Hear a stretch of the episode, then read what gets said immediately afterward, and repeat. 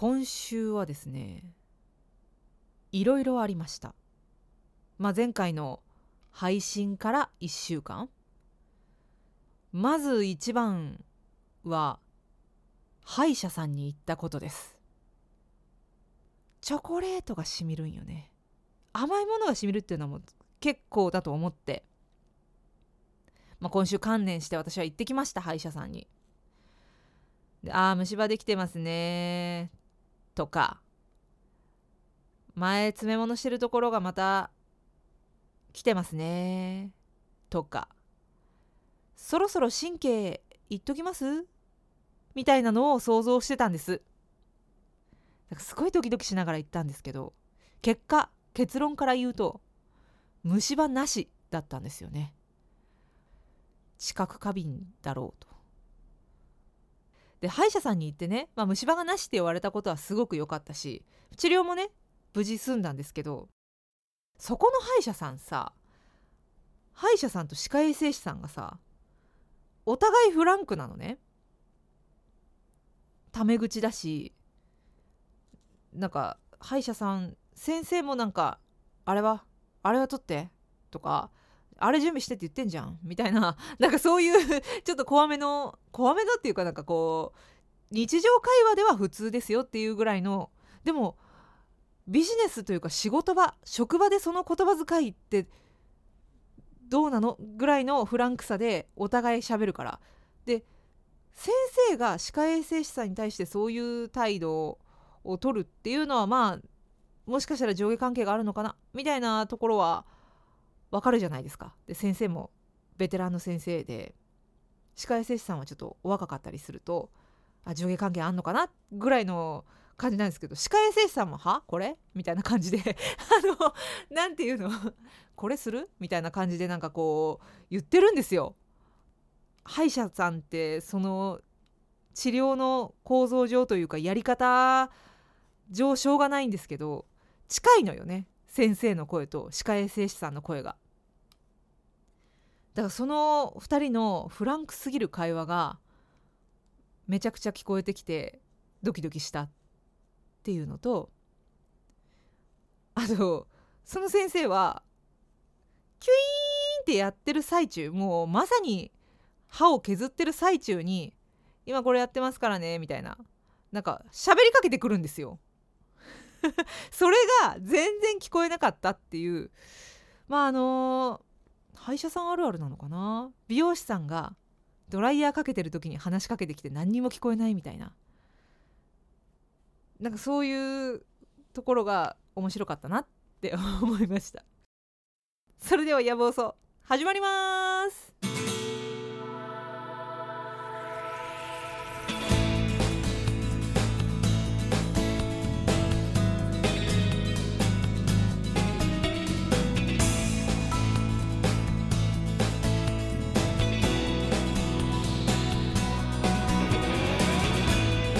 夜分遅くに失礼します。猫背矯正用補正下着をつけてます。中馬幸子です。3月26日金曜日いかがお過ごしでしょうか？あの歯医者さんの話ね。全然なんかまとまりがなくてどちらかっちゃいましたけどちょっといつもとやり方を変えて今収録してるんです。っていうのも原稿を手書きにしようと思ってフォーマットだけ打ち出したやつを印刷してきましてそこに手書きで書くことを箇条書きみたいにして原稿を作ったんですけど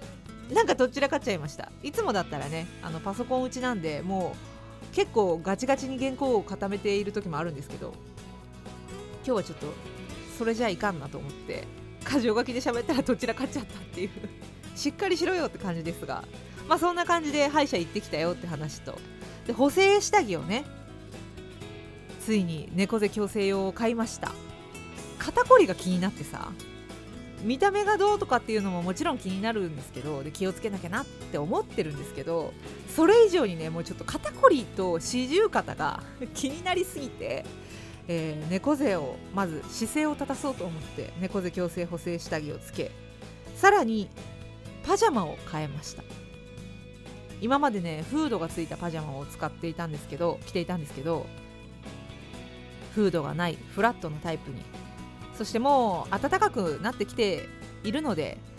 ちょっと肌触りのいいテロン系の素材みたいなやつを買いまして。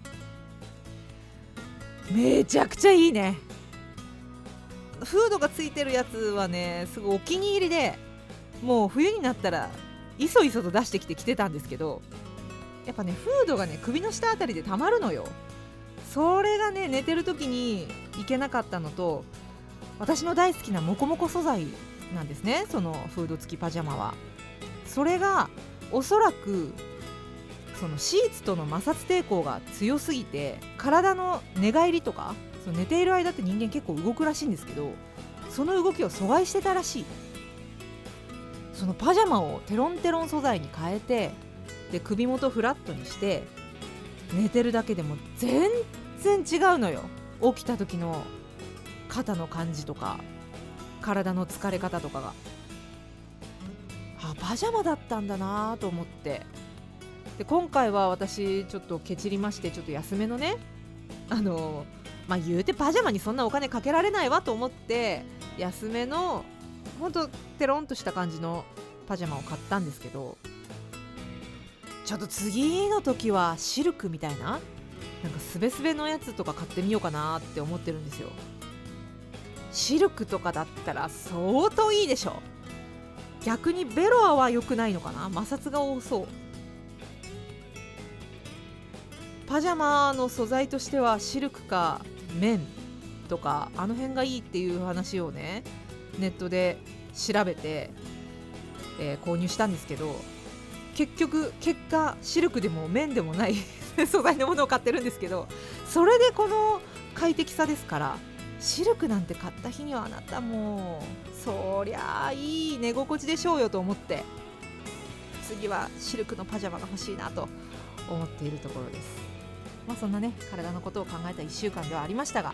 世の中的には何があったかなってまあ世の中的にはって言ってももう完全に私の好みの話なんですけどスピッツが30周年を迎えられたということでおめでとうございます。30周年すごいね。私が5歳の頃から活動してるんですね。ほんとすごいわ。であの「紫の夜を越えて」っていう曲をリリース、えー、されたということで。でちょっとそういったリリースの記事とか見てスピッツのアーシャをねアーティスト写真をこうバーンって出てるんで見てるんですけど何でしょうね。あの政宗さんのあのボーカルのね草野正宗さんのあんまり老けを感じない全然老けないこの人っていう女性で言ったら美魔女みたいな感じになるのかな。本当に老けを感じないなと思って。そこに最近ちょっと頬がたるんでるなって思ってる自分のなんかいくばくかの焦りを感じたと。曲を聴け曲をっていうね、まあ、そんな感じなんですが。デビューはねシングル「ひばりの心」っていう、まあ、これまた最高な曲でちょっとこの後紫の夜を越えてを挟もうかなって思ってるんですけどひばりの心も挟みたいがどうしようかなっていう音楽番組じゃないから2曲も挟んでいいんだろうかみたいななんかちょっとそういうところちょっと今葛藤して悩んでいるところです。というわけで今夜もお休みのその時までお付き合いどうぞよろしくお願いします。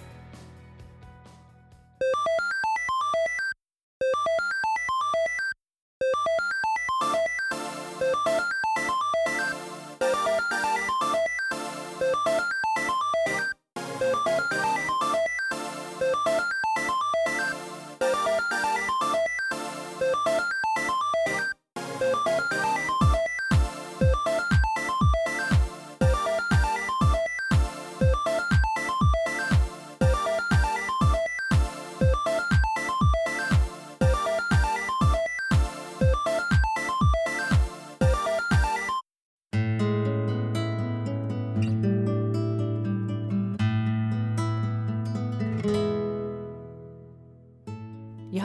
手書きの原稿っていいわ。紙の原稿？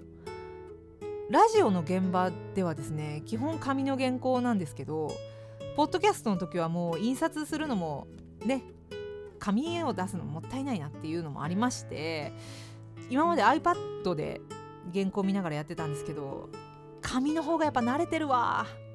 見やすい。目がチカチカしないもん。文字がさ電子書籍もそうなんだけどなんでしょうね。iPad とかああいう画面で見た時の文字ってなんか目がチラチラするんだよね。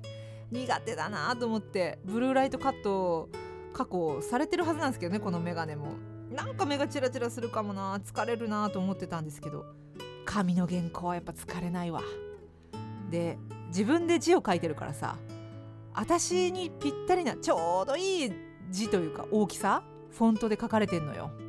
そういう意味でも手紙？メールじゃなくて手紙の方がいいとかなんかそういうところがあるのかなってもう。フォントが私っていうのいいね。なんかすごいいいいいことを言った気がします。勝手に。さあ今回のテーマは「偏愛じゃないと」ということで偏愛とはあるものや人だけを偏って愛すること。またその愛情。これは偶辞書に載っている偏愛の定義ですが反対言葉としては博愛になるんでしょうか？広く愛する。で私はですね博愛というより偏愛なんですよね。どちらかといえば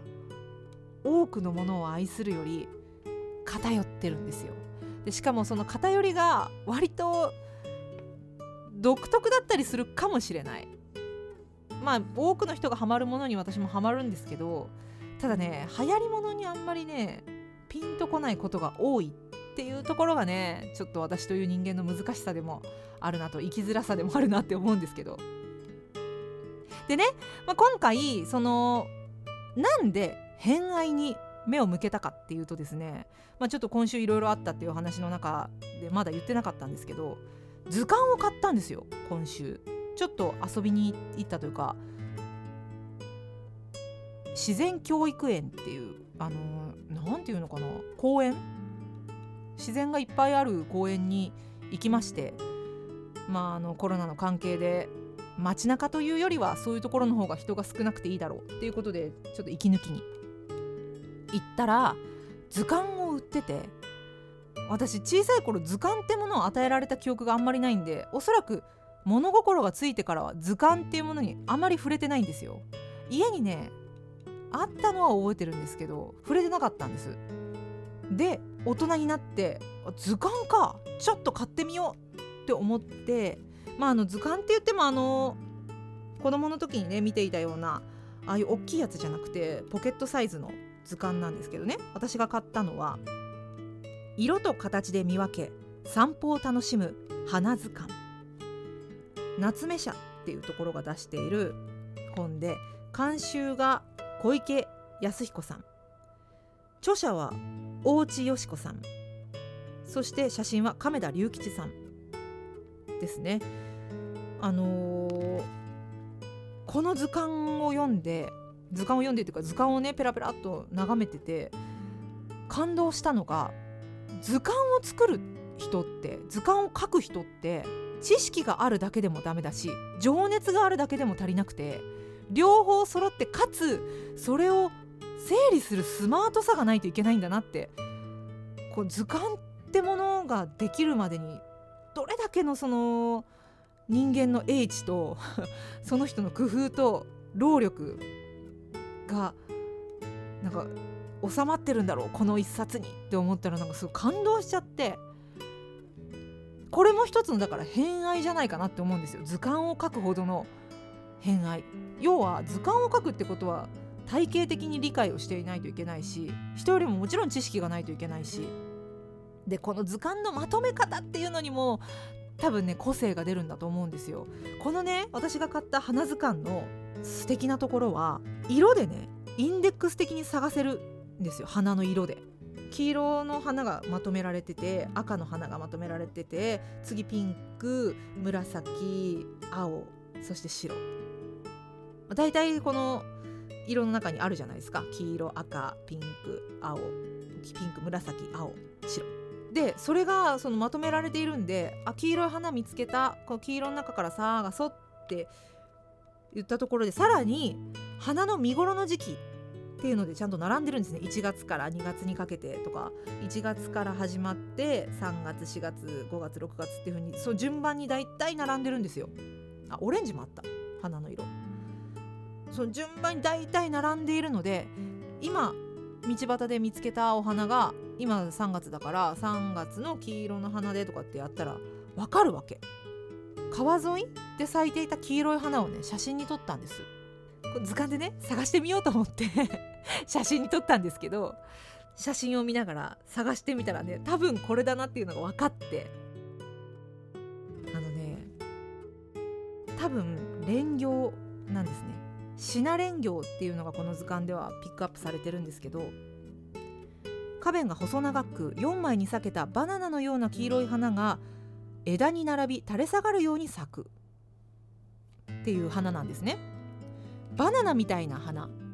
ていうのであ写真見て多分これだなって思ったんですけど。で禁煙種として朝鮮蓮魚っていうのが挙げられててこのねシナ蓮魚っていうのは4月頃がだいたい見頃なんですけど今私友達と会ったのが3月でしょ？3月頃に咲くのかなと思って見てたら禁煙種に朝鮮蓮魚っていうのがありましてこれはねシナ蓮魚より少し早めで3月頃から咲く。ってことはってことは私が見たこの黄色い花は朝鮮蓮魚かもしれないなっていうなんかその見つけた時の喜び？はこれ朝鮮蓮魚なんじゃねっていう。なんかねそれがねすごい楽しくって。なんかそういう楽しみを与えてくれる大人の図鑑かなと思いました。でねこのね図鑑のすごいところっていうか私のすごい好きなところはコラムなんですよ。ちょっとしたコラムがね全ての花に書かれてる。コラムというか禁煙種が書かれていたりコラムが書かれていたりあとなんだろう関連種とかなんかそういうのが書かれてみたりしてコラムもねすっごいね興味深いコラムが載ってるんですよ。例えばねまあ、あのシナレン魚は朝鮮蓮魚は禁煙種ですよっていう3月頃に咲きますよっていうのが書いてあるんですけど一番最初の花菜菜の花なんですけどこのね花菜のコラム見てみようっていうコラムが書いてあって蝶などの昆虫の目には人間には見えない紫外線が見える。花菜の花を紫外線撮影すると花の中心部分に蜜のありかを示す目印があることがわかる。っていうことが書いてあるんですよ。花菜って紫外線撮影したらこんな風に見えるんだって写真付きで載ってて虫たちにはこういう風に見えてんだっていうその虫の世界とかがのことも書いてあったりするんですね。あとねもう一個ねえー、っとどれだっけ。同じくね黄色い花でこれエニシダ。エニシダっていうなんかちょっとね変わった形のなんだ器みたいな形してるんですけど垂れ下がる木の形が特徴的。黄色いお花でこうなんていうか袋状になってるんですよね。上の上が蓋みたいな下が袋みたいになってるお花で花鉢が下の花弁に止まると花弁が開いておしべが飛び出し蜂の背中に花粉をつける巧妙な仕組みが見られる。ただし花の中に蜜はない。ってことは蜂はさ花粉をつけられるだけつけられるだけつけられて 蜜は得られないっていうこと？みたいなさ。なんかそういうなんかねちょっとしたコラムがすごく面白いんですね。だからこの図鑑ずっと見てられるなってさっきみたいに道端で見つけた花を探すっていう楽しみもあればほんとちょっと暇な時に開いてこうチラチラっと見る楽しみもあると。私的にはですね ちょっとすいませんね。長くなっちゃってごめんなさいなんですけど春の七草ってあるじゃないですか。春の七草の仏の座って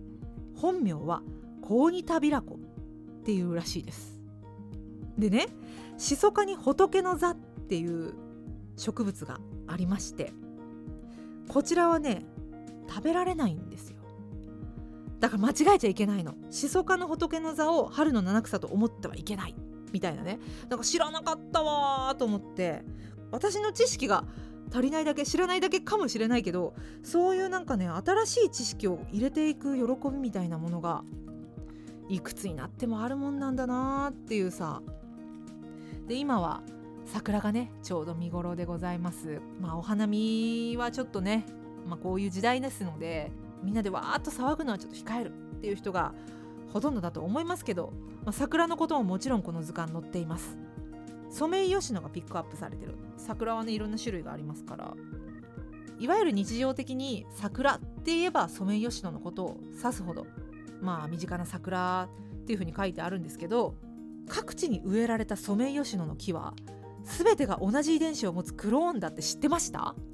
このねソメイヨシノはね受粉しても種子を作れない。性質を持っているらしく。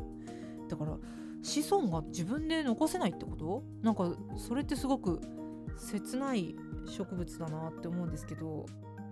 挿し木で育てられるそうです。挿し木で育ててるっていうことはクローンってことですよね？一つの木から挿し木で増やしていくわけですから。へえそんなことも知らなかった。これちょっとこう少人数でお花を見る時あるいは彼女をね連れてデートでちょっとソメイヨシノがあるところにねこう行った時にそっとこういう知識をね ひけらかすと。嫌われるかな？うんちくがすげえこいつって思われちゃうかもしれないけどでもなんかこういう一ネタあると会話に困った時にいいかもよ。でね桜のね仲間っていうことでいろいろ寒肥桜山桜里桜大島桜っていうのを紹介されているんですけどやっぱ食いしん坊の私としてはこの大島桜のコメントが気になりましたね。桜餅をくるんでいる葉はこの大島桜の葉を塩漬けにしたものだそうです。そうなんだ。桜餅をね一緒に食べる時にね。そうさっきはソメイヨシノの話をしたけどさこの桜餅のこの葉っぱは大島桜なんだよとか言って。そんなこと言う人嫌かなデートで。そんなこと言う恋人。でもなんかそういうちょっとした何話題がもうこの図鑑にはいっぱい溢れててすっごい面白いなってもう本当に私偏愛ってほどじゃないですけどまあちょっと花が好きだからぐらいの感覚でこの花図鑑を手に取って夫は鳥がすごく好きだからもう俺は鳥図鑑を買うって言って鳥図鑑買ってたんですけど夫が買うならなんか私も買ってみるかなぐらいの感覚で買った花図鑑なんですがすっごい面白くって花のことをもっと知りたいもっと好きになる図鑑だったなと。だからさその図鑑を作る人話戻りますけど図鑑を作る人って知識もあって情熱もあってそれを整理するスマートさがあってさらにそのその自分の偏愛を人に伝播させていく力があるって本当にすごい人だなって 思ったんですよね図鑑。だからねこう大人になってからの図鑑っていうのも面白いですしその図鑑を書いている人作っている人っていうのにちょっと思いを馳せてみるのも面白いかもしれないなって。それでどんどんズブズブ偏愛にこう偏っていく。この図鑑を書いている著者の私の場合はこの図鑑を書いてる大内よし子さんってどんな人なんだろう。監修の小池康彦さんってどんな人なんだろう。亀田隆吉さんって他にはどんな写真撮ってんだろうとかなんかそういう感じでどんどん偏愛の輪を広げていくっていうのもねいろんなものを偏愛していけばそれはもう博愛じゃない？みたいな。なんかそういうのも面白いなって思ったんですね。それで思いが溢れて今回は偏愛じゃないとっていうテーマにしてみました。もうテーマのなんでこのテーマにしたかっていう説明をするだけでこんなに長く喋っちゃってごめんなさいね。というわけでちょいと挟みましてチャプター2です。